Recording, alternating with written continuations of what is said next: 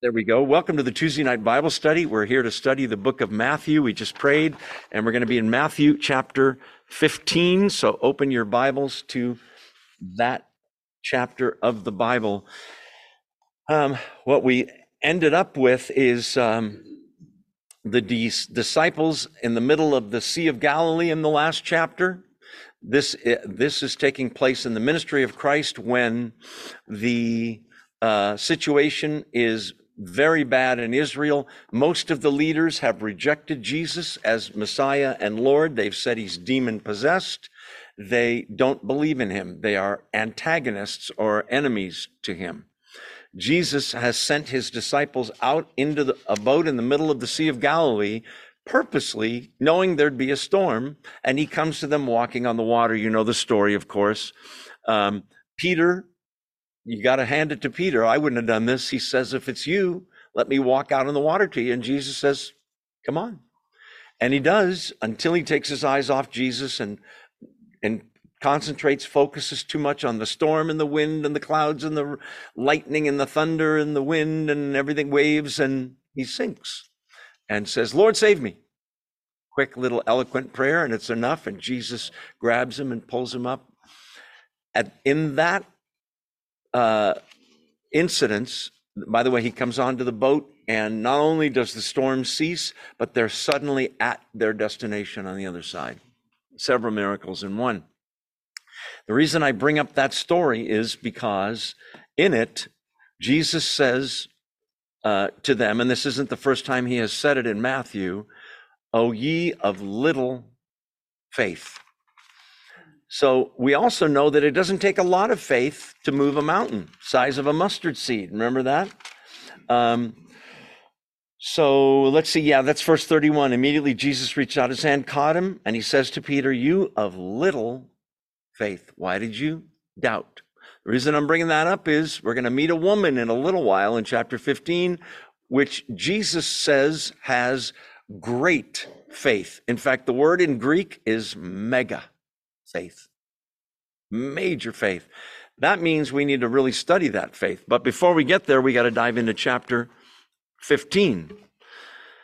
So um, let's see. He's still in conflict with his enemies. At the beginning of the chapter, they love to nitpick and find things to uh, complain about his ministry, the, the Pharisees and Sadducees, the Jewish leaders.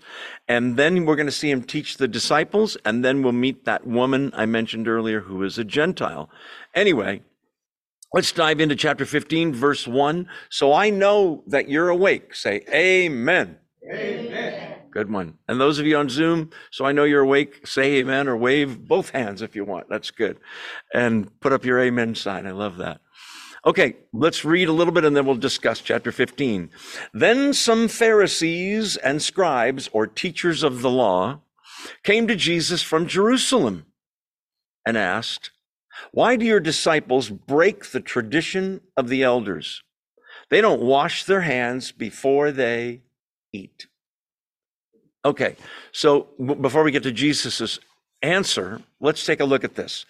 He is not close to Jerusalem.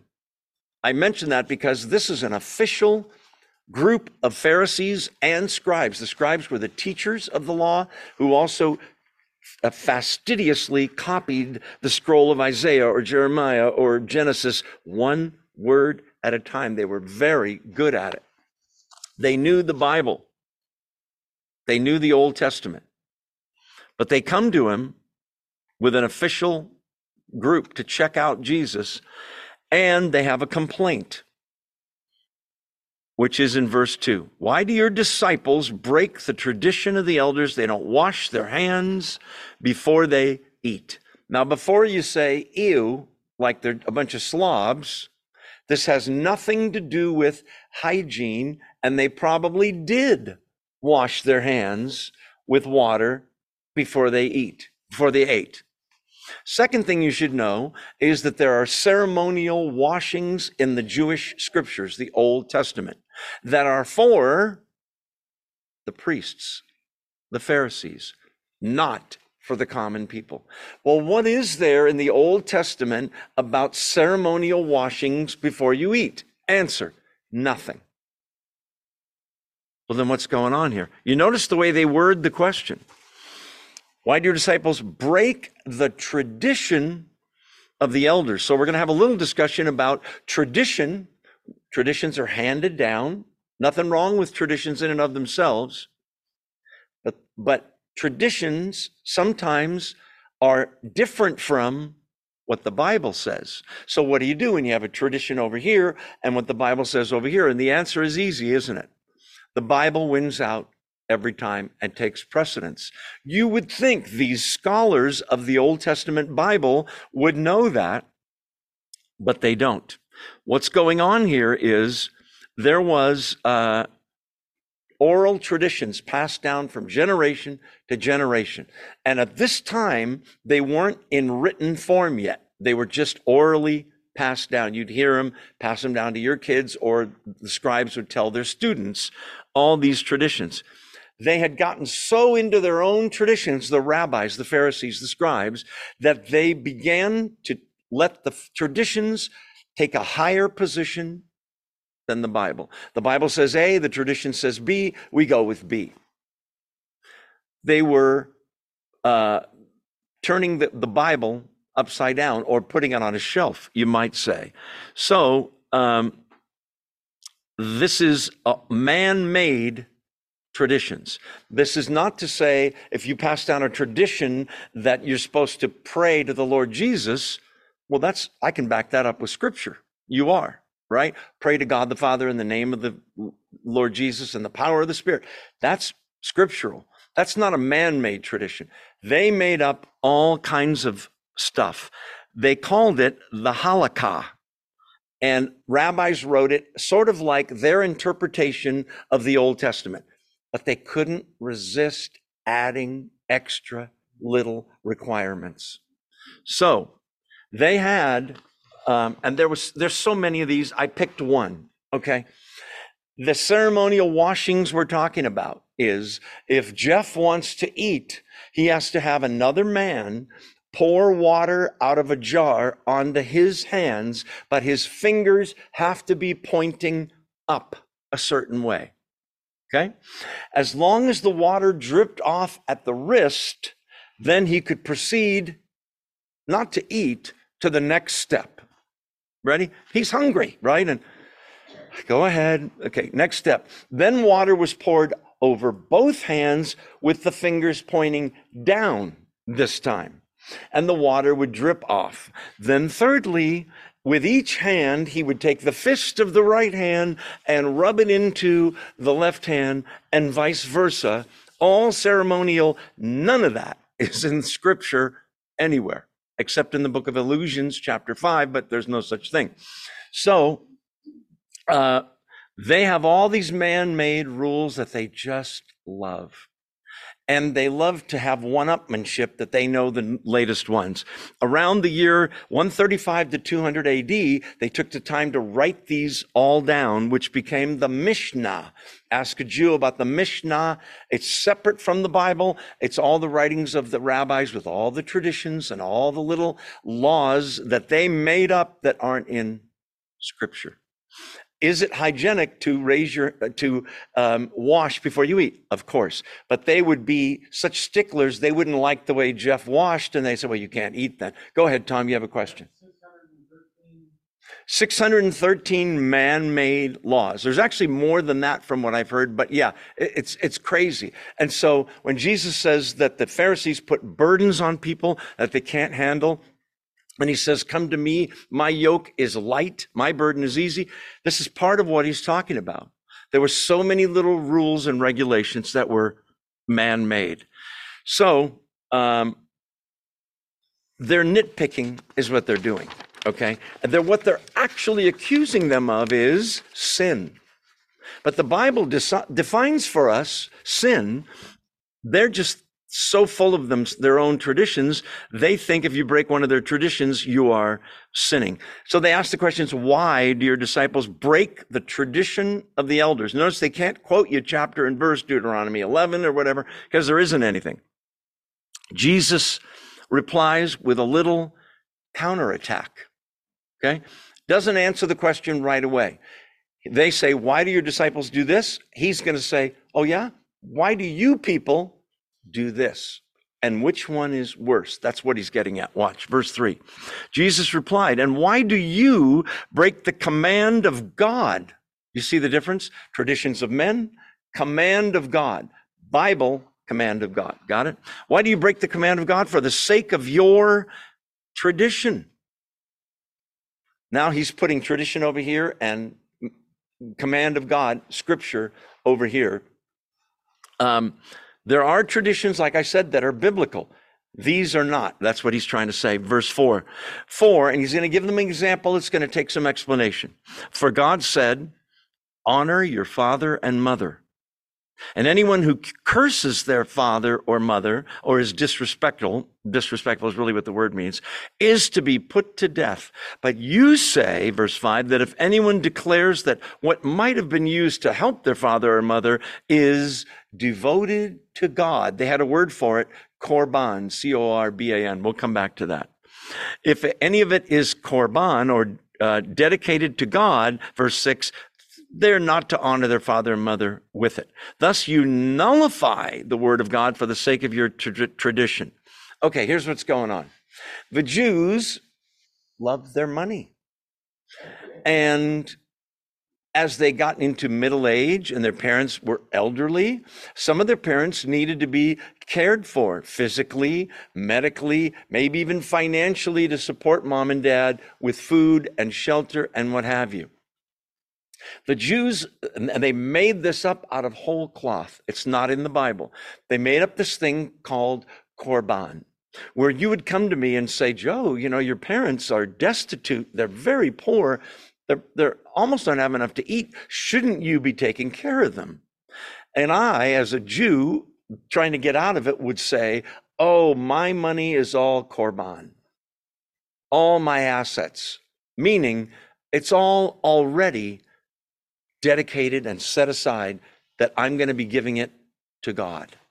So I don't want to break the commandment to give to God. So I'm off the hook for mom and dad. Maybe call my brother in Texas and maybe he can help them. But my money is all korban. It's all dedicated to God, which was totally not true. And the person still had control of the money and could invest it and buy things and they didn't have Rolexes then, but if they did, maybe they'd buy one of those. So I want you to notice that he's he's quoting God said. Did you see that in verse 4? Honor your father and mother. Well, isn't that the t- part of the 10 commandments? That's correct. He's saying that God said it. He's verifying that the 10 commandments are from God. You could say God said for every bit of scripture. You can't say that for the tradition of washing your hands up and down and the this with the fist and everything. God said, honor your father and mother. And if you curse your father and mother, then the real, as I said, the word is really more uh, speak disrespectfully kind of thing, um, that you're to be put to death. Imagine that. It's the only commandment with a promise, by the way. Honor your father and mother that your days may be long, you know, in the land that God gives you. I'm paraphrasing there. Um, but you say, verse 5, if anyone declares that what might have been used to help their father and mother is devoted to God, they're not to honor their father and mother with it. And thus you nullify the word of God. You nullify the Bible. You take all the meaning out of, out of it. You make it null and void, is another way of what he's saying. For the sake of your tradition. There's the proof.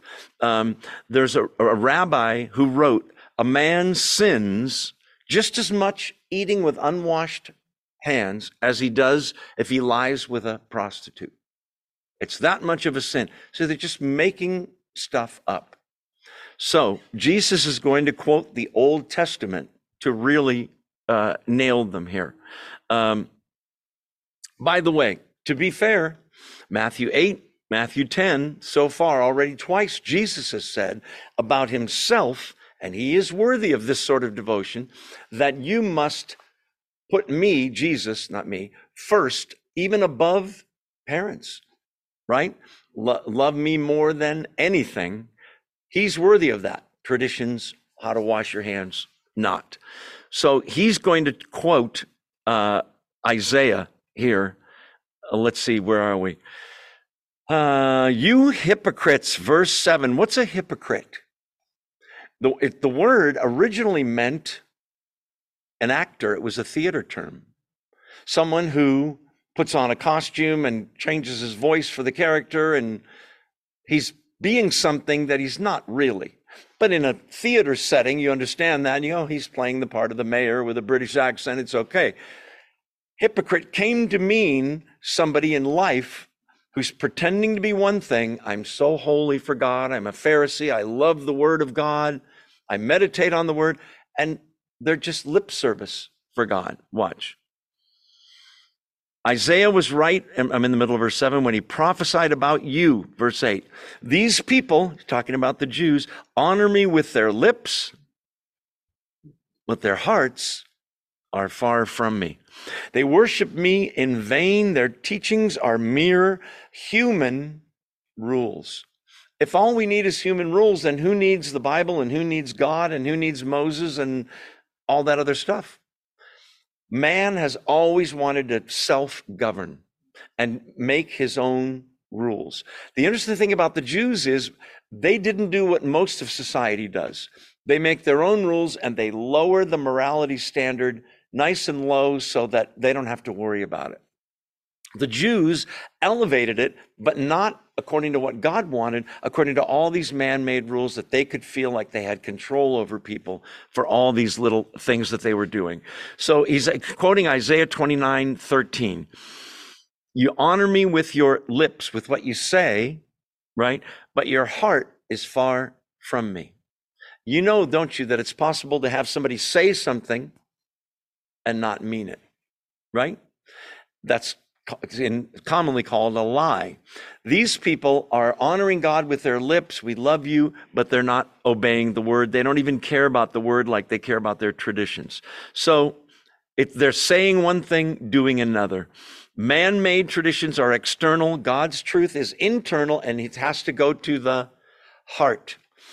In this Bible study, we mention very often that the Jew thought of two body parts in terms of things that we think of two different ones. Let me show you the heart and the gut. A man would say to a woman, I know this sounds weird, I love you with all my gut, with all my intestines. Not that romantic, is it? Thanks. I heard you burp earlier, so I guess that means you like me. We say we, I love you with all my heart heart seat of the emotion in Western culture. For a Jew, the heart is like what you and I would think of as the mind, the center of the will. The, it is the emotions, but it's the will and knowledge. And so God says, don't just say it. I want to get into your heart, into your mind, into your will, into your very soul, your being with my laws, which are all good for you. So he calls them hypocrites. And then he applies Isaiah 29 to them, honoring him, honoring God with their lips, but their hearts are far from me. The irony of this is they're in Gentile country, about to head further into Gentile country. So they're literally far from the promised land. He's saying, You guys are far from God, much further than you think you are. Um, they worship me in vain. Do you see that in verse 9? The idea of going through all the motions and all the rites and the traditions and the um, washings and all that stuff, but they don't love God. They're not really worshiping Him. Their teachings are merely traditions, human rules, rituals.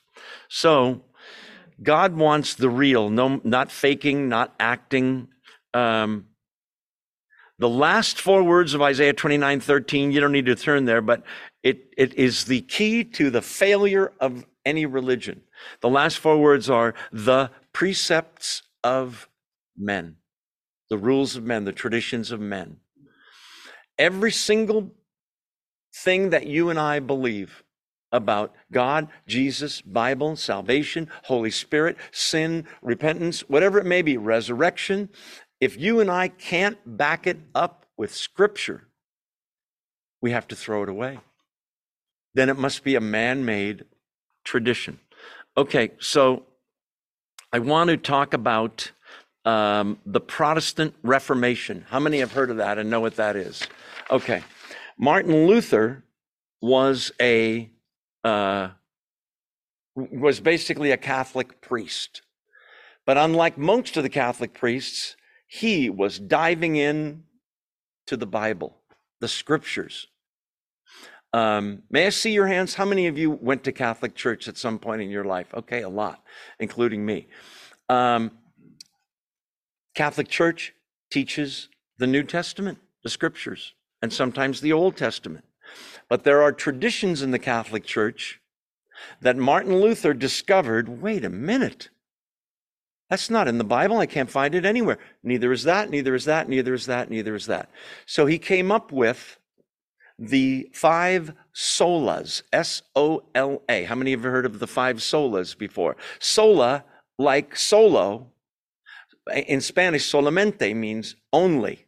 So sola, the five solas mean only something. And there's five of them. Quickly, I'll go through them with you. This is the Protestant Reformation, where they differed from and had to divide from the Catholics. Number one, sola scriptura. Who can tell me what that means? Scripture. Only what I said earlier, only scripture. If what you believe, I don't care how much you believe it, if you can't prove it using this book, you got to throw it out. Well, we prayed to Mary. Sola Scriptura. There are no prayers to Mary. Nobody prays to Mary in the New Testament. We believe Mary is co redeemer with Jesus. Nowhere in the Bible. Got to throw it out. We believe that priests, the heads of churches, elders, if you will, can't marry. First requirement for the elder of a church teacher is what? Husband of one wife. They have to be married. Martin Luther started making a list going, Oh my word. We believe so many things that aren't scriptural. I'm just giving you an overview. Um, you must confess your sins to a priest who you address as Father. The Bible says, in a religious sense, call no man Father. Just a few examples. Five solas. These are going to be on the test no, I'm just kidding. Number one, sola scriptura, only scripture. Number two, by the way, it works both ways. What do you mean? I mean, if you believe something and you can't find it in here, you got to throw it away. But on the other hand, if you don't believe something and it is in here, guess what? You're supposed to believe it. Sola scriptura. Number two, sola solas Christus. Anybody guess? Christ. Salvation comes only through Christ. What do you mean? What are you excluding? My own works. I'm earning my way to heaven. God's going to owe me for being such a holy dude. Wrong. Only Christ. Not Mary, not the Pope, not him, not her, not me. Sola scriptura, sola Christus, Christ alone. Number th- three, this is um, Latin, I believe. Sola fide, F I D E. Do you know what the word fidelity means? Sola fide means faith alone. How is one saved? Through the scriptures, that's where we learn. Only through Christ and only through faith, not works. Not faith plus works, faith. Now, it's true that real faith does produce a changed life, good works, both abstaining from sin I used to commit and also doing good things that I never would have thought I'm doing. Here I am doing them. Sola scriptura, sola Christus, only scripture, only Christ, sola fide, only faith, sola gratia, only by grace. Meaning what? You don't deserve it, you can't earn it, it's an undeserved, good, free gift of God, salvation. And the last one, solo, soli, Deo Gloria, for the glory of God. Who gets the glory? God alone. Not the Pope, not the priest, not me, not you. Look what a good guy I am. I used to be an alcoholic. Now I'm free from alcohol and drugs. And aren't I great? No. Sola all God's glory. So, scripture alone, Christ alone, faith alone, grace alone, glory to God alone. That's why the Protestants broke off from the Catholics. Um, let's see, what else? All right, now we're moving on, uh, but I've still got notes, uh, unfortunately, or fortunately. Um, yeah, very important to examine what you believe and be able to know what you believe and why you believe it, because it's right here in Romans, right here in Ephesians, it's right here in Matthew, kind of thing. The study of the Bible is so important, at least at my Catholic churches that I went to, plural, till I was 18 we were spoon fed spiritual stuff in catechism and in very short little homilies called mini sermons in church. What do you mean? I mean, shockingly, I was 17, my brother was 21 going to Santa Clara University, came home like second day of the semester or the quarter, whatever it was, with his books, psychology major but he had to take some theology because he was at a Catholic university. He throws him on the bed, and I go, Is this the Bible? And he goes, Yeah, it's a textbook for one of the classes I'm taking. My, we didn't, we never missed church on Sunday, ever. If we went to Hawaii, my mother would get the phone book out, and there's a Catholic church on 11th Street. We're going, come on, mom, we're on vacation. We, we didn't even own a Bible. I said, can I borrow this? He goes, Yeah, give it back. I need it. You know, I got to study. And I opened to Genesis 1 1 and was like, Wow, this is incredible. In the beginning was the word, uh, uh, God created the heavens and the earth. I started reading, and why don't we have one of these? In any case, sola scriptura. That will get rid of all the traditions you and I or anybody else might have. Um, so uh, the Bible, he talks about God wants our hearts, not our lip service, right? If you take a conglomeration of scripture where it mentions the heart, here are some of them. Listen. We believe in the heart, Romans 10. We love from the heart. We sing from the heart. We obey from the heart. We give from the heart. No wonder David prays. You remember this? Psalm 51. Create in me a clean heart O God. Doesn't mean the muscle pumping blood in your body. He means the center of your will, your mind, emotions, the center of the real you. We, yeah, we already talked about that. Um, so don't be afraid if you hear me or any pastor anywhere say something and you think, where is that in the Bible? Don't be afraid to ask, could you back what you said up with scripture, please? But be careful because cults like the Jehovah's Witnesses and the Mormons are experts at twisting scripture, pulling scriptures out of context and putting things together, right? What do you mean out of context? What's being said in that passage before and after? That will tell you the meaning more than just grabbing one verse out of nowhere the commonly used example, I'll give you two scriptures that I'll put together as advice to you. Okay, you ready? And this is not biblical, obviously, but it's totally scriptural. I'm just pulling them out of context. Scripture number one And Judas went and hanged himself. Is that in the Bible? Okay, here's another scripture Go thou and do likewise. Wait a minute. Hey, I'm just using the Bible. No, no, that's scripture twisting, changing the word. Okay, go back to Matthew 15 with me.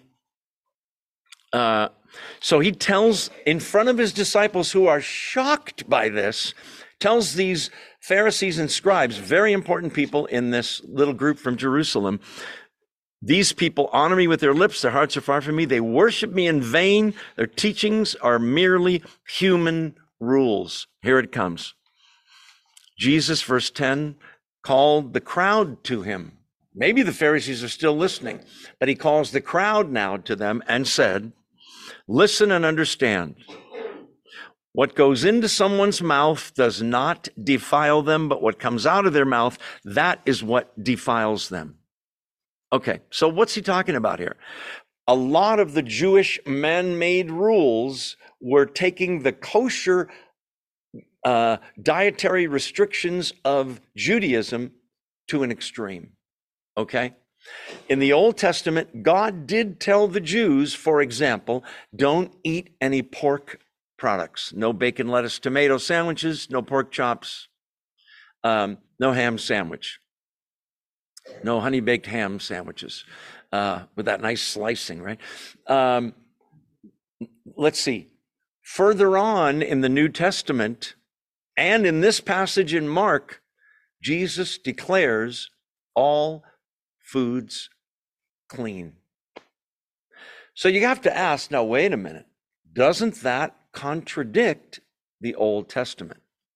Jesus is saying in a broad way listen, the, the, the, the accusation of the Pharisees was, you guys don't wash properly with all the little doodads we threw in there. Therefore, you are unclean, defiled. Think of the word polluted. In other words, they're saying that's a sin. He, Jesus, who is God himself in human flesh, is saying, no, it's not. Even if you eat with unclean hands, that's not defiling you because that food go that piece of bread goes into your body is digested and eliminated right that's what he's saying in verse whatever that was 10 uh, 11, sorry. What goes into someone's mouth doesn't defile them. What comes out of their mouth is what defiles them. Before we move on, I have to explain because you must be thinking, well, then why did God make all those rules that you can't eat shellfish and you can't eat rabbit and you can't eat um, all those pork products? They couldn't even eat a dairy product, cheese, with a meat product, hamburger. What do you mean? Cheeseburger, it's a sin. Old Testament. Jesus is throwing out all of that ceremonial law here. I'm going to show you a bunch of scriptures that prove it. But the question must arise well, then, didn't God say to do that? Yes, for a time, for a while. Why? Answer number one, he wanted the Jews to be a particular people that interbred only. A Jew should marry another Jew, a Jew should marry a female Jew, etc., and not intermarry with the other people. Part of his way of doing that is to make them so different with what they ate that when the girl I bring home that's not a Jew says, Look, I brought a ham sandwich, then I would have to say, Oh, I can't eat that and she would see herself as being on the outside. It kept the Jews sort of together. Did they intermarry? Yes. They're sin- sinners like you and me. But part of it was just to keep them together as one particular people. Number two, all of those Old Testament rules and regulations that we no longer practice, most of them were pictures of in one way or another, the Lord Jesus Christ. Sacrifice a lamb on Passover. New Testament, behold the Lamb of God who takes away the sins of the world. Without the shedding of blood of an animal, there's no forgiveness or remission for sin. Jesus is the Lamb of God whose blood is shed, for example. Okay, so they are saying you are uh, defiled, you are sinning by doing that stuff. Jesus says in verse 11, nothing you can eat will defile you. There's no food you can eat that's a sin in and of itself. But what comes out of the mouth, see the end of verse 11? That's what defiles them. You say, what, what do you mean comes out of the mouth? Words. What sort of things could come out of your mouth that would be a sin? A lie, right? Thou shalt not bear false witness. Um, you could slander somebody, gossip about somebody. You could blaspheme with your mouth and worship some other God, or say, God isn't really God. I don't believe in God. Blasphemy. So he's saying, because the words, by the way, that come out, that comes from the heart. In other words, what he's saying is the heart is what matters. And food bypasses, never touches the heart. Comes in, goes out. Words come from the heart. That's what defiles you. That's what he's getting at there. Um, So uh, it comes from an unregenerate heart. All sin does. In fact, he, in other places in Matthew, what he says is that all sin starts in here, in here. No one, murder never starts with a gun, a knife, an axe, ever. It never starts with that. It ends with that. It starts with hatred, jealousy, anger, whatever the case may be. That's all internal. And it builds and it builds and it builds. Adultery never starts with somebody taking their clothes off. It starts with lust of the eyes and churning the idea around in your head, looking at pornography or whatever it may be. Every sin starts from within. He's Old Testament says the heart of man is deceitful and wicked above all things. Who can know it? He's saying you, religion's supposed to deal with the heart. Don't worry about all these food things and what have you. Okay, are we still good on time. Um, yeah, we haven't gotten there yet. Uh, keep your finger here and go to one book to the right. Go to Mark chapter 7. Mark chapter 7. We won't be here long. Mm-hmm. Uh, and we want, so look at verse 14. Listen to me and everyone and understand this. Nothing outside a man can make him unclean by going into him. Rather, it's what comes out of a man that makes him unclean. It's a parallel passage, almost the same, right? Then he goes into the house and they want to know, what did you mean by that, the disciples? Look at verse 18. Don't you see that nothing that enters a man from the outside can make him unclean? Verse 19. For it doesn't go into his heart, but into his stomach and then out of his body. In saying this, Jesus declared all foods clean. Old covenant can't have a ham sandwich or shellfish. New covenant, the food doesn't matter because we're no longer breeding to make the Messiah. We've had the Messiah. All generations, all races can all be a, a part of God's kingdom, if you will. Now go to Acts chapter 10. We're not going to read a lot here, but I just want to show you real quick. Acts chapter 10, Peter is a devout Jewish man, right? They are taught there's certain foods that are clean, certain foods that aren't. Jesus said it. He heard him, but man, he was raised this way for 30, 40, however many years old he was. It's hard. Old habits die slowly, right? So, Acts chapter 10, um, let's see, verse 9. About noon the following day, Peter goes up on the roof to pray. Became hungry, wanted something to eat, falls into a trance. This is a God given trance. It's not a nap, it's not drug induced, it's a God induced trance. He saw heaven, verse 11, open and something like a large sheet being let down to earth by its four corners. It had all kinds of four footed animals as well as reptiles. No way could a Jew eat a reptile. How many have had a lizard sandwich? Can I see your hands? Okay. Uh, and birds of the air. Then a voice said, Get up, Peter, kill and eat. Surely not, verse 14. I've never eaten anything impure or unclean. He still doesn't get it. The voice said, Don't call anything impure that God's made clean. Look at verse 16. It happened three times. Let's start it all over. He still doesn't get it. Run that tape again. Bring the sheet down with the animals. This time put some frogs in there too. And finally, he gets it. What's the point, Joe? Just that they can eat anything? That, but what's going to happen in the book of Acts is Peter's going to go witness to a Gentile. He can't believe he's going to do it, and he doesn't. The guy comes to faith in Christ. Later in Peter's life, he still falls back to his own, own ways. He's with a bunch of Gentile Christians. Some very re- legalistic Jews come into town, and he shuns the Gentile believers for a little while till Paul face to face confronts him and says, Hey, we're all one in Christ. Galatians 3 28, uh, it's either 28 or 29, I always forget, says, at the foot of the cross in Christianity, there's neither, listen to this, Jew nor Greek, that's race, slave nor free, that's social status, male or female, that's gender. Notice there's only two genders male, female. No gender distinction. We're all one at the foot of the cross in Christ. So, uh,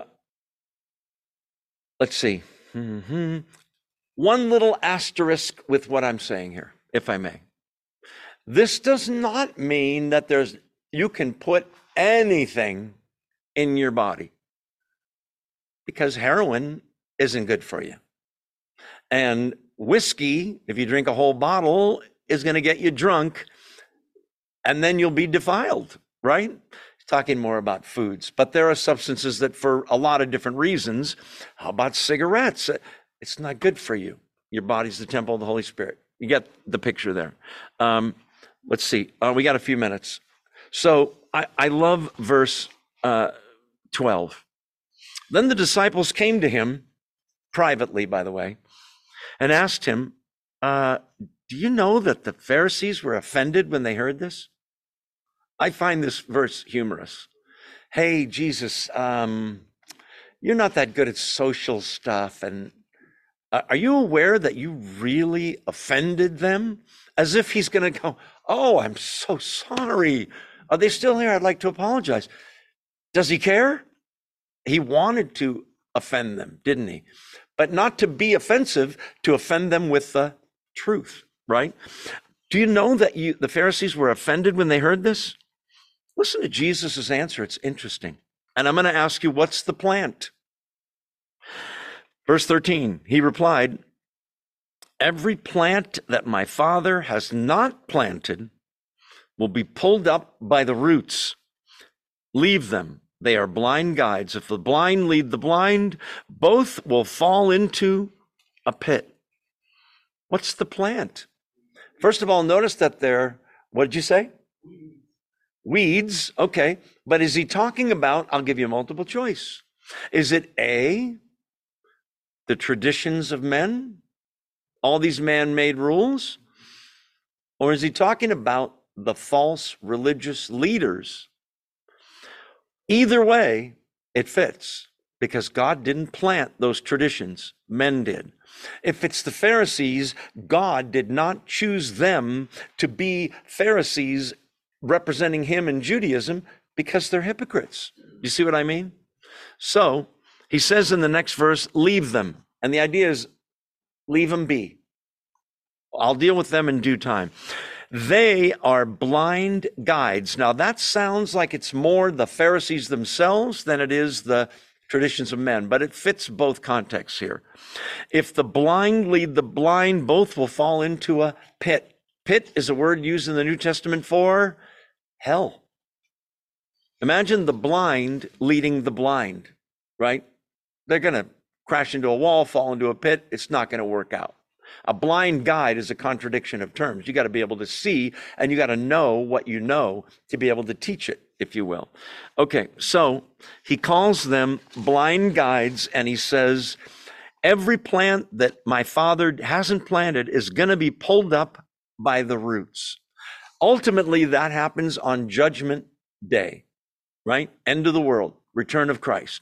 However, within one generation, 40 years, within 40 years of when he says this, every Pharisee was plucked up by the roots.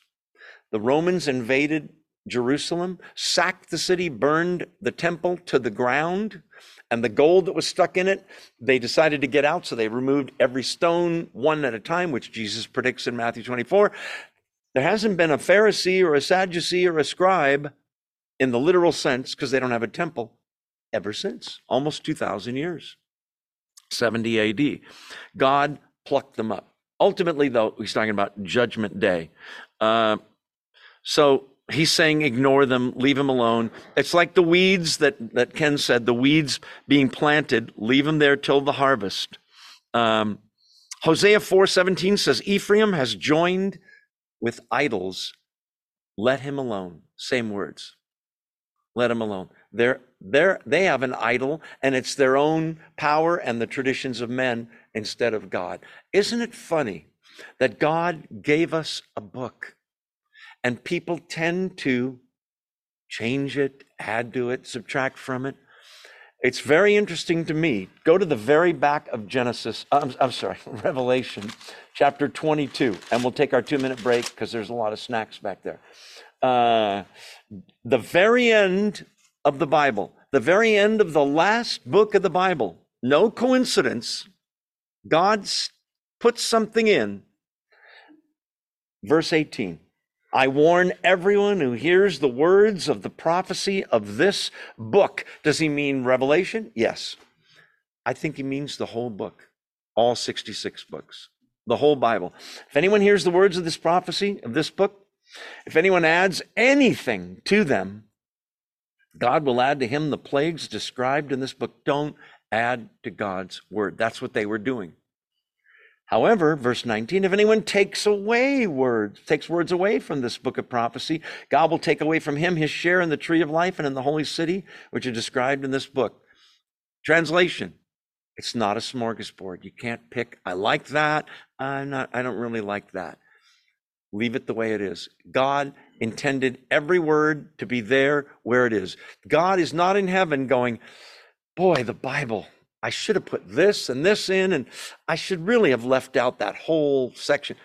It's perfect, folks. It all fits together. It's all profitable for training in righteousness, reproof, correction, all of that. Let's take our two minute break and and uh, say hello to someone you don't know and have a snack back there. And those of you on Zoom, hang with me two minutes. We'll be right back. Don't go away.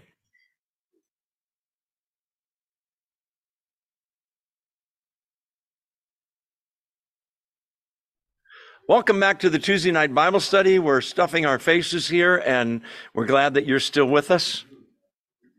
During the break, Tom, a friend of mine, brought up that the Pope of the Catholic Church uh, recently, I don't know how, in the last week, right, came out and said that the that Catholic churches and uh, priests and what have you can informally bless same-sex unions, marriages, meaning two men, two women.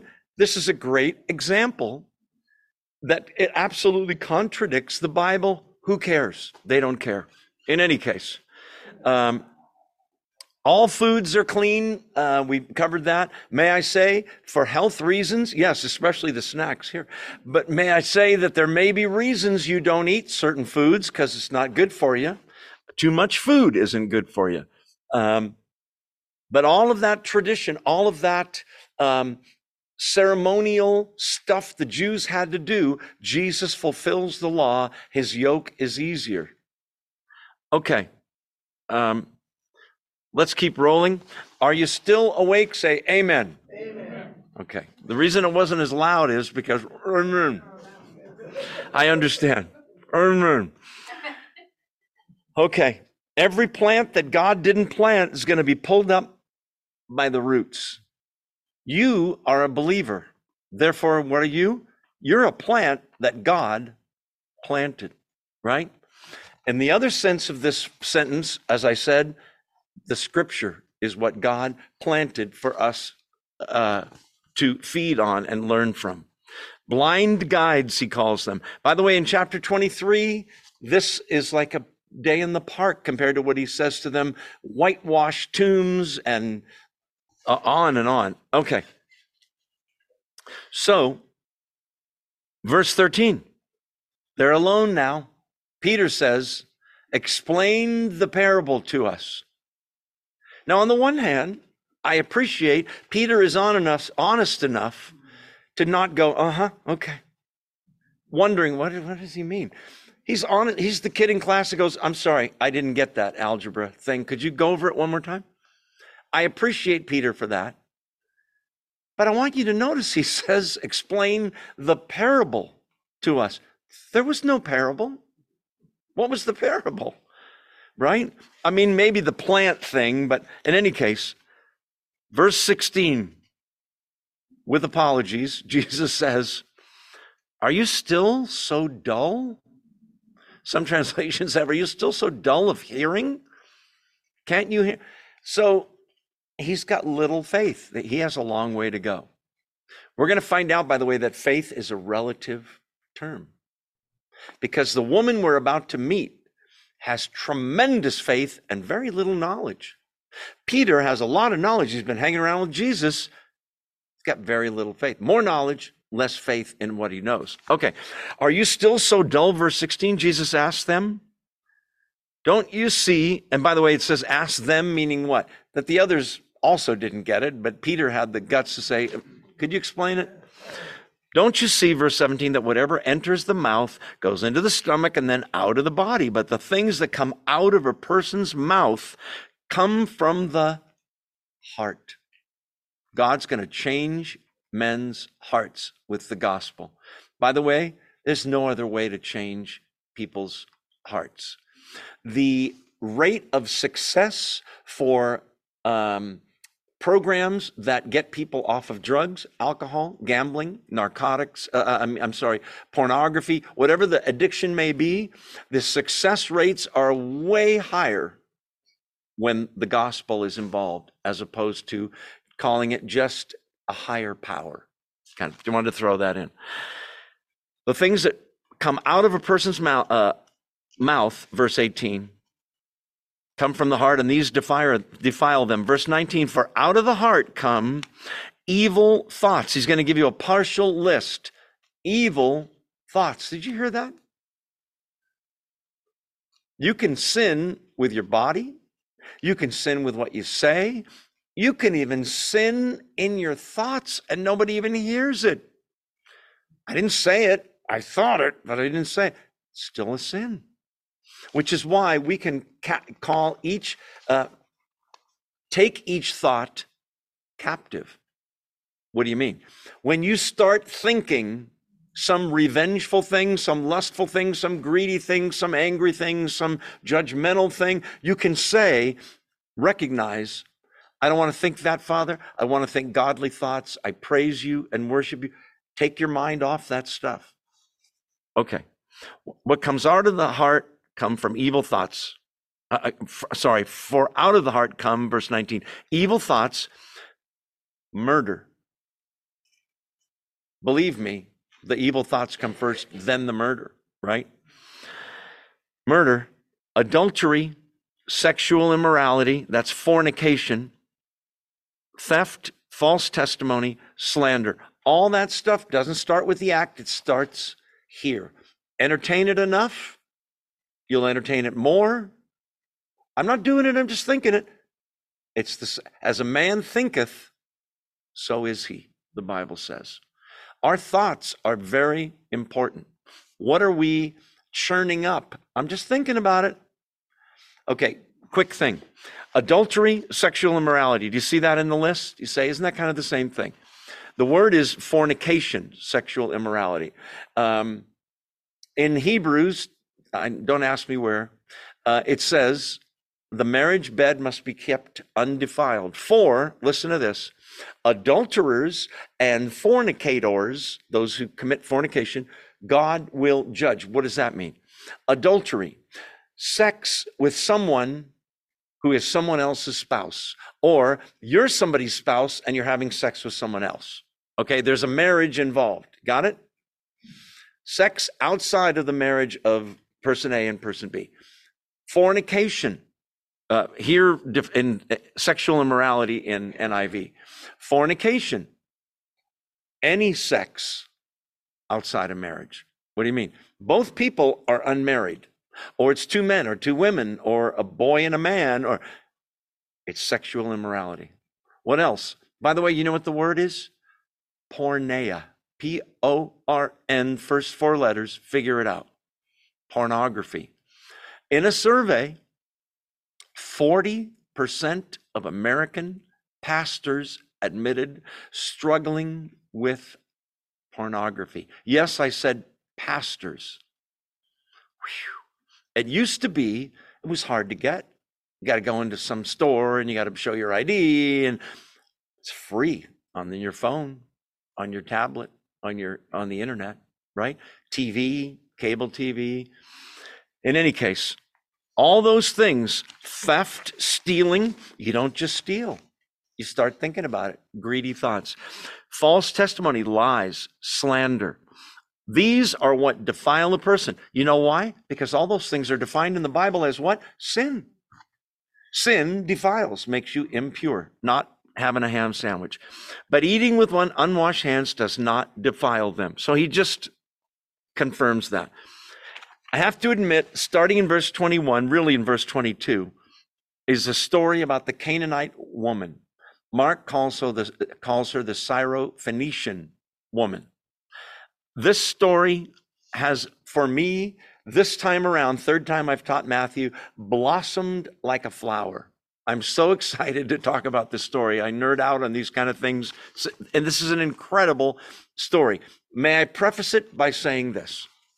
If you had a son or a grandson whose desire was to be the best quarterback in the world, would you tell him to go watch high school football? Maybe. You can learn some things. Or would you find out, well, who is the best quarterback ever? Most people would say Tom Brady, some would say Joe Montana. This year it's it's Brock Purdy from the 49ers, right? My point is you wouldn't watch the guy you wouldn't tell him watch footage of this guy. He's horrible. You'll learn what not to do. You would say, watch and imitate what you see the greatest do. This woman is told by Jesus, remember, twice we've heard, ye of little faith. Are you so dull of hearing? This woman is a Gentile, and Jesus says she has great faith. It's the word mega. Therefore, there are at least six characteristics she's going to display that you and I need to make a note of if you want to have great faith. Got it? Oh, look, we're out of time. No, I'm just kidding. Let's dive in. Leaving that place, 21, Jesus withdrew to the region of Tyre and Sidon. Okay, what's going on there? Jesus is hasn't had another confrontation with the Pharisees and he hasn't done this much, but he's going into across the border, leaving Israel, going into Tyre and Sidon, total Gentile territory. Got the picture? Gentile being a non Jew, that's what a Gentile is. So um, he's going there. We learn from Mark to get away. Okay? Mark says in this parallel passage that he goes into a house and he didn't want anyone to know he was there. I just need to get away and have a little retreat with my disciples to teach them. They're about to take over the ministry in a year or two. I just need to get away. But several places in the New Testament before this, people came from Tyre and Sidon into Israel because they had heard about Jesus. What's your point? His, he's not unknown there, right? He's really famous even there, and he hasn't been there. They, the people, have talked about him. Some of them have had healings. He's about to meet a Gentile woman from that area. Um, okay, so let's tell the story, and I'm going to give you the punchline first. Okay? And I want you to watch for these words and we'll talk about them as we go. Here they come. This woman will show you that great faith, which is what you want, folks. Great faith is number one, properly targeted. It is number two, compassionate. Number three, repentant.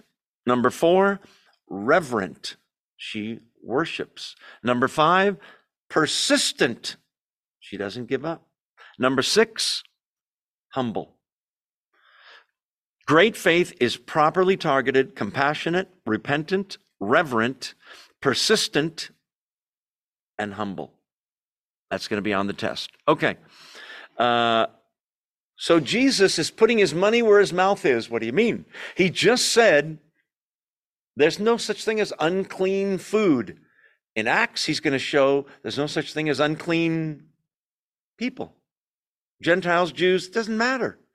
He's the Savior, listen, of the world. He's the Jewish Savior. He's sent to Israel primarily, but He's the Savior of the world. But for this part of His ministry, He is focused on Israel. That's important. That'll come back in a second. But He's going to show that there's no unclean people. But as a great teacher, He's going to do it in a very unusual way. One warning I want to give you there are books written there's actually a book written called The Hard Sayings of Jesus. Anybody seen that book before? It's certain parts of the New Testament that you go, why did he say that? This is always in those books. What's going to happen in the story? I want to warn you, it's a little shocking, but for a reason. We'll discuss it. Okay, verse 22. A Canaanite woman from that vicinity came to him, crying out, Lord, Son of David, have mercy on me. My daughter is demon possessed and suffering terribly.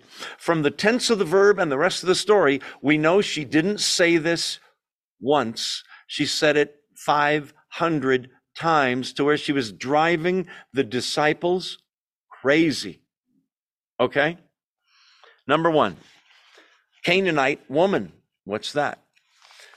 The Canaanites were living in the land of Israel before the Jews got there. You might be surprised to learn. We're talking back in the Abraham times. Got the picture? God eventually tells the Jews, This is the land. I'm giving it to you, the Jews, Israel, not Hamas. Anyway, and believe it or not, I want you to wipe out the Canaanites because they are pagans. They are vile.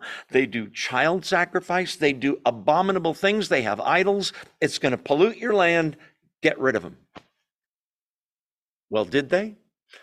Obviously not, because it's centuries later and there's still Canaanite women. Because the Jews didn't obey that fully, there's still some Canaanite women and people. The other name for her, to give you a geographic picture in your mind, is Syro-Phoenician in the book of Mark. Same thing. Why? Because where he's going is Syria and Lebanon. Eat right there, that those two countries. Okay. Um, let's see. The Canaanites generally hated the Jews, and the Jews weren't very fond of the Canaanites either. Uh, so the first thing to notice is she's got a problem, and she's a Canaanite woman, and she comes to what does it say? Him. Didn't come to Peter, didn't pray to the Virgin Mary. They had, I think it's Astarte, was their pagan god. She doesn't go to Astarte. Maybe she did and it didn't work out praying to a dumb stone idol somewhere. Her faith is, great faith is properly focused, targeted to who? Christ. To do that, you have to know who and what Christ is. I'm going to show you she knows who Jesus is, maybe more than some of the disciples. So the first thing is you go to Jesus. Some people like to say, I just have faith. To which the answer, the question should be, faith in what? Who? I just believe. I believe in faith. I believe in that there's a higher power, right? Nameless. Faith is only as good. Listen, if you remember nothing else I say tonight, remember this. Faith is only as good as the object in which it is placed. The analogy I always give is you get up in the middle of the night with a splitting headache, and without turning the light on, you go into a, a cabinet and you're feeling around and you you find a bottle with pills in it and you open it up and you're sure that it's Tylenol or Advil. And because your headache's bad, you take four with a glass of water. But you have all the faith in the world that it's Tylenol. But it's actually your son moved the rat poison from the rat container uh, and put it in that that um, little bottle in the cabinet. Yes, but I have faith that it's Tylenol. It doesn't matter. It's not. I have faith that Allah is the true God and Muslim, and Muhammad is his prophet. You can have really strong faith and it's not true. You can have faith in a totem pole or that this rock is part of Mother Earth and we can worship the trees and hug the trees. And faith is only as good as the object in whom it's placed. I have faith in Buddha. I have faith in myself. I have faith in humanity. I have faith in the Lord Jesus Christ. I've been shown again and again and again, not only in the Word and in history, but in my own life, that He's the real deal. Okay, so she her faith is well targeted, isn't it? Let's keep rolling. Next thing, she comes to him crying out, Lord, Son of David, have mercy on me. My daughter's demon possessed and suffering terribly. She calls him Lord, Kyrios. Now, that word can mean in some settings, sir, S I R, a, a, way of respect, of greeting someone, senor in Spanish. Senor means sir, but they say, Spanish people, Spanish speaking people, Senor, El Senor Cristo, the Lord, and then it means Lord because it's religious. You with me? She calls him Lord. How do I know she means that he's God? Because she's asking him to do what no man can do. My daughter's demon possessed. Can you help me? Lord. She calls him God. Do you see that? She calls him Son of David. That goes back to uh, Daniel chapter 7, verse 13, where the Son of Man is brought before God the Father and given a kingdom and a dominion that goes on forever, and he receives worship. She understands theology pretty well for a non Jew. Her faith is well placed. She comes to him uh, crying out, Lord, Son of David. Next thing, have mercy on me. You know what the opposite of that would be? I want you to do something for me because I deserve it. I'm a good person. Give me what I deserve. Have mercy. It's just the opposite. She comes very what? Repentant. She comes reverently calling him Lord. She's going to worship before we're done with the story, but she says to him, Have mercy on me. Quick lesson grace, mercy. You see, hear Christians talk about those two things. What, what are they talking about? Grace. Good things God gives you that you don't deserve and you can't earn. Grace. Grace is the opposite of wages, which you do deserve and you did earn. Now pay me. I painted your garage. Pay me the 10 grand we talked about, right? I earned it.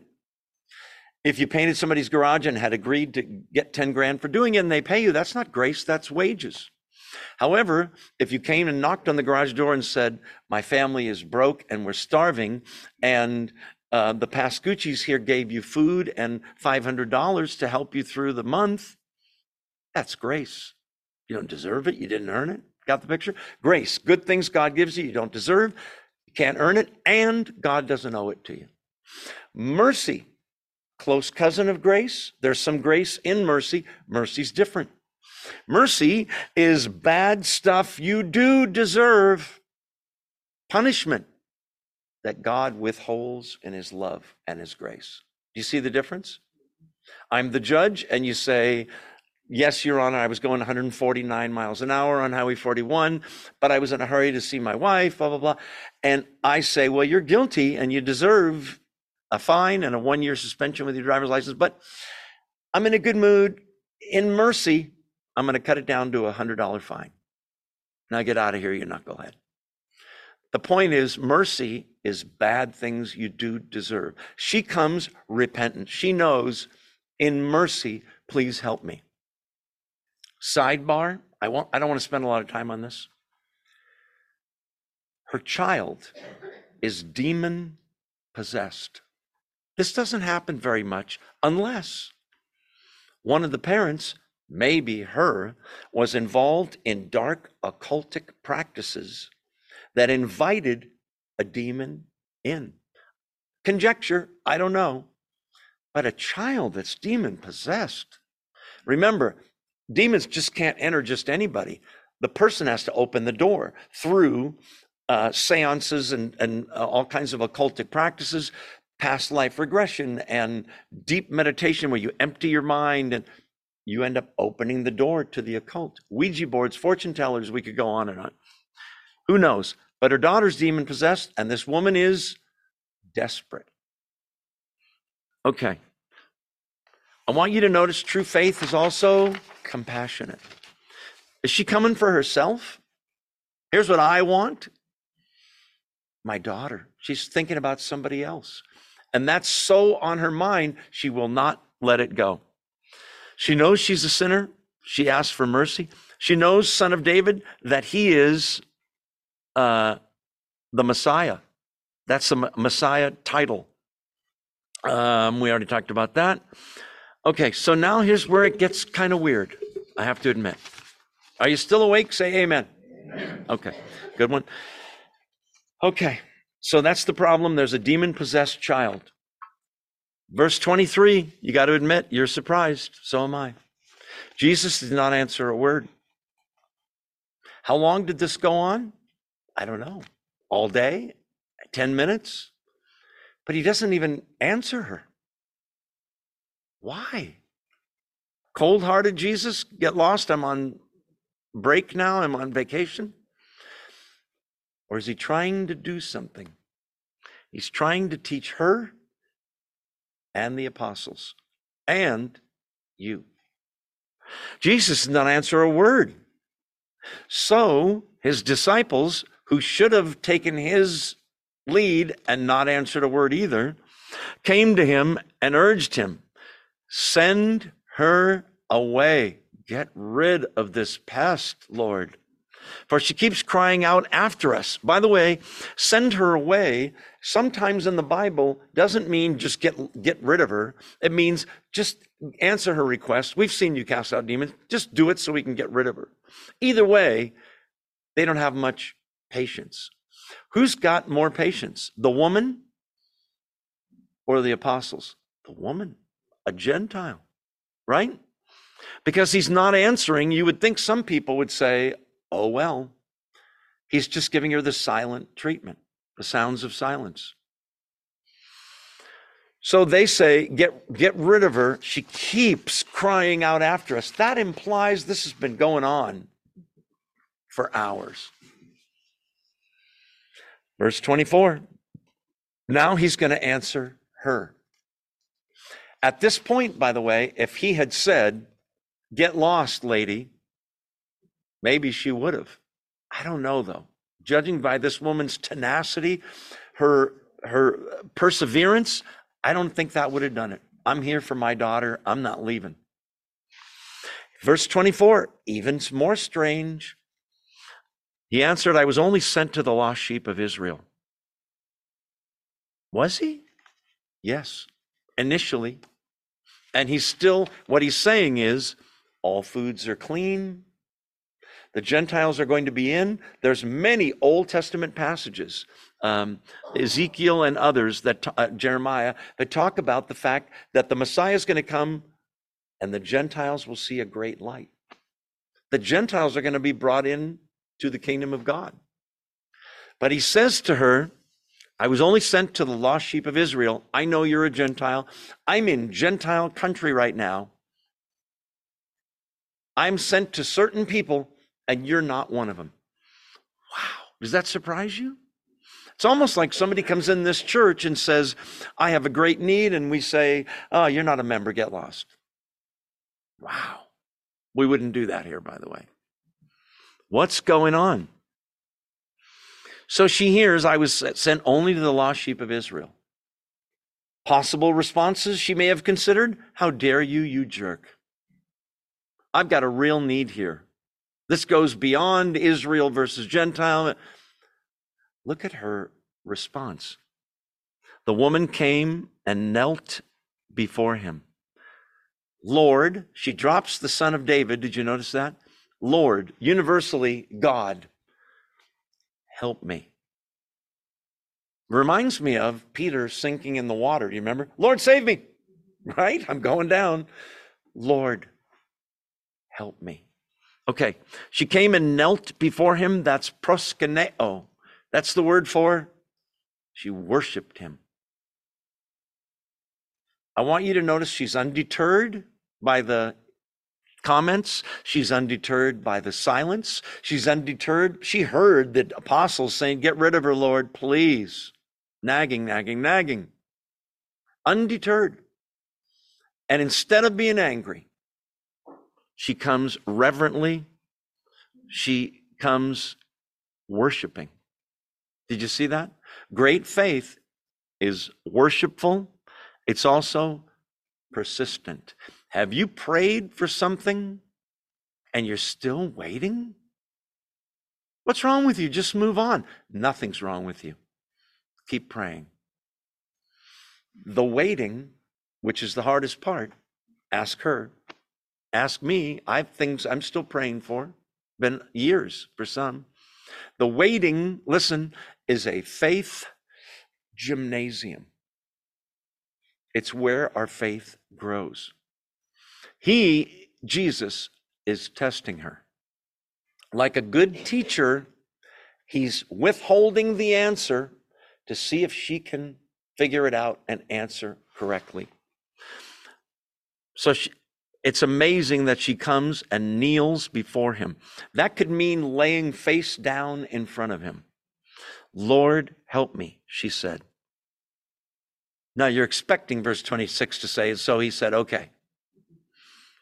It gets worse. He replied, It's not right to take the children's bread and toss it to the dogs. Ouch. Who are you calling a dog? She doesn't say that, does she? Jews called the Gentiles dogs. There's two words for dogs in Greek. One, most dogs were wild, diseased, vicious, cruel animals that ran in packs, hung out at dumps, would eat a dead human body if they found one. Gross. Don't mean to, you just had snacks back there. The other word for dogs is um, pet dogs, lap dogs. Okay? He uses that word.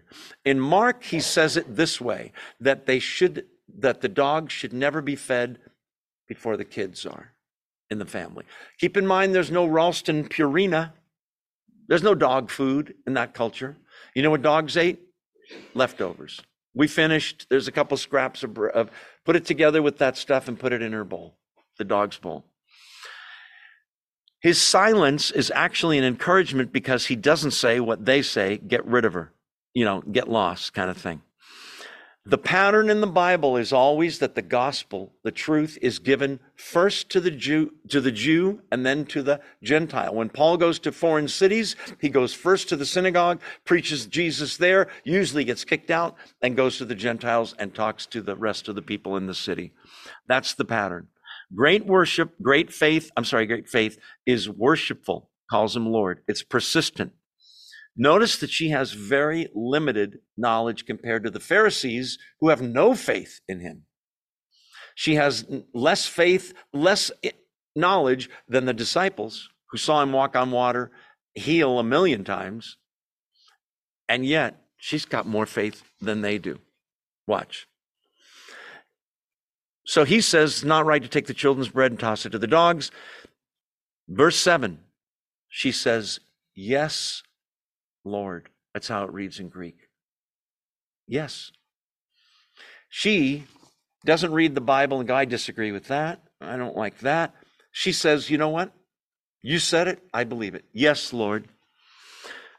But even the dogs eat the crumbs that fall from the master's table.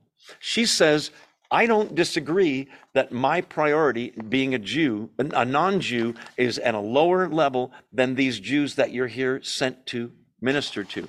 I don't disagree. You're right. But the dogs do, the puppies, and she uses the word, he uses the word for pet dogs. She uses a slight change in that word, Greek, and it means the pet puppy dogs, even more needy, even more needy of being fed by hand. She says, even the dogs, eat, the puppies eat the crumbs that fall from their master's table. Verse 28 Then Jesus said to her, Woman, you have great faith. Like I told you, in Greek, it's mega, mega faith. The disciples must have went, wow, never said that to me. Oh, ye of little faith. You have mega faith. Your request is granted, and her daughter was healed at that moment. This is a long distance miracle. He doesn't incant anything. He just says, your request is granted. And somewhere, maybe 10 miles away in her little house, the demon left that little girl. And the people that were with her went, at 2.30, she changed completely or whatever time it was that he said that. And she knew when she went back home. It took faith for her to leave there and go, Don't you want to come with me and touch her and say anything? And holy water and some oil and a rosary, maybe, or something. Just go. She's healed. Why? Because of her faith. Why didn't he just do this at the beginning? wanted to draw out of her all those characteristics both for her benefit, but the watching disciples get an unbelievable lesson on faith. That real faith is all of those uh, characteristics. It's reverent, it's persistent, it's compassionate, it's properly targeted, it's persistent, humble, and yeah, uh, did I already say reverent? I did. Worshipful. She gets an A in the faith final, doesn't she? presumably ends up believing in the Lord Jesus when she hears of his death and resurrection. We don't know, but I wouldn't be surprised. Um, she doesn't say, Give me what I deserve. She just keeps praying. If you're praying and so far you're getting silence, it does not mean, don't interpret it as God doesn't care. God doesn't know. Does Jesus know from the beginning he's going to perform a miracle here? He knows everything. Does he know she's going to show up? Yes. Does he know her heart already? Yes. Do the disciples? No. But he purposely lets it play out this way so that her humble submission, her confidence in his will, yes, Lord, and her worship will be a lesson these guys never forget. They don't learn it from the Pharisees, they learn it from a pagan woman. Pretty amazing. Uh, her faith is properly focused. We already talked about that. Um, mm-hmm, we already talked about that. I want you to notice that he willed the demon out. Didn't even say, in the name of I, he just said, go home. It's done. I would argue that he healed that child of the demon with a thought. That's it from him. That's all it took. She had great tests, and we're out of time, so I got to be quick. She had a demon possessed child. She had no hope. She's a woman in that culture, lower status. She's a Gentile, not a Jew. Jesus was silent. The disciples said, Get rid of her. He says he's sent only to Israel, but she persists with strong, unwavering faith despite all the obstacles. Do you and I do the same thing in our trials and tribulations? All the obstacles did was made her persist in prayer. Other people in the Gospels overcome obstacles. The paralytic man can't get to Jesus. He's got friends that take him and open up a hole in the roof and drop him down to Jesus. Bartimaeus, uh, there's so many. I, I don't have time to go into all the examples. Anyway, Jesus knew all along. One last thing. In the rest of the New Testament, for this trip. There's no record he did anything else here in Tyre and Sidon.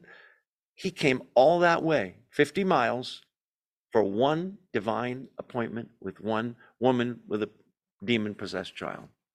Awesome. Who's the most compassionate in the story? Christ. Okay, let's close here. We're going to pick it up in two or three weeks when we meet again. Um, thank you for being here and studying the Bible every week with us and, and on Zoom. We uh, just love to be able to do this, and I'm so thankful for the opportunity. Let's pray. Thank you, Father, for this woman's faith. May we learn from it. All of the characteristics, may we review them, God, and be that persistent and that reverent and that worshipful and that uh, compassionate. May we display that sort of faith because we do have the knowledge, God, that you are Lord of all and that Jesus answers prayer. Thank you for this story. Thank you that we are grafted in as Gentiles and are in the family of God and call you Father and you call us your daughters and sons. How awesome. Use us for your glory. And as we celebrate the birth of your son, even if it wasn't really in December, probably, who cares? We love Jesus and we're so thrilled for the greatest gift that was ever given. Bless our Christmas and the rest of our time. In the name of the Lord Jesus, we pray all these things. Amen. Make sure you say hello to someone you don't know. Very important. And God bless all of you on Zoom. Have a great uh, and a blessed Christmas. Bye bye.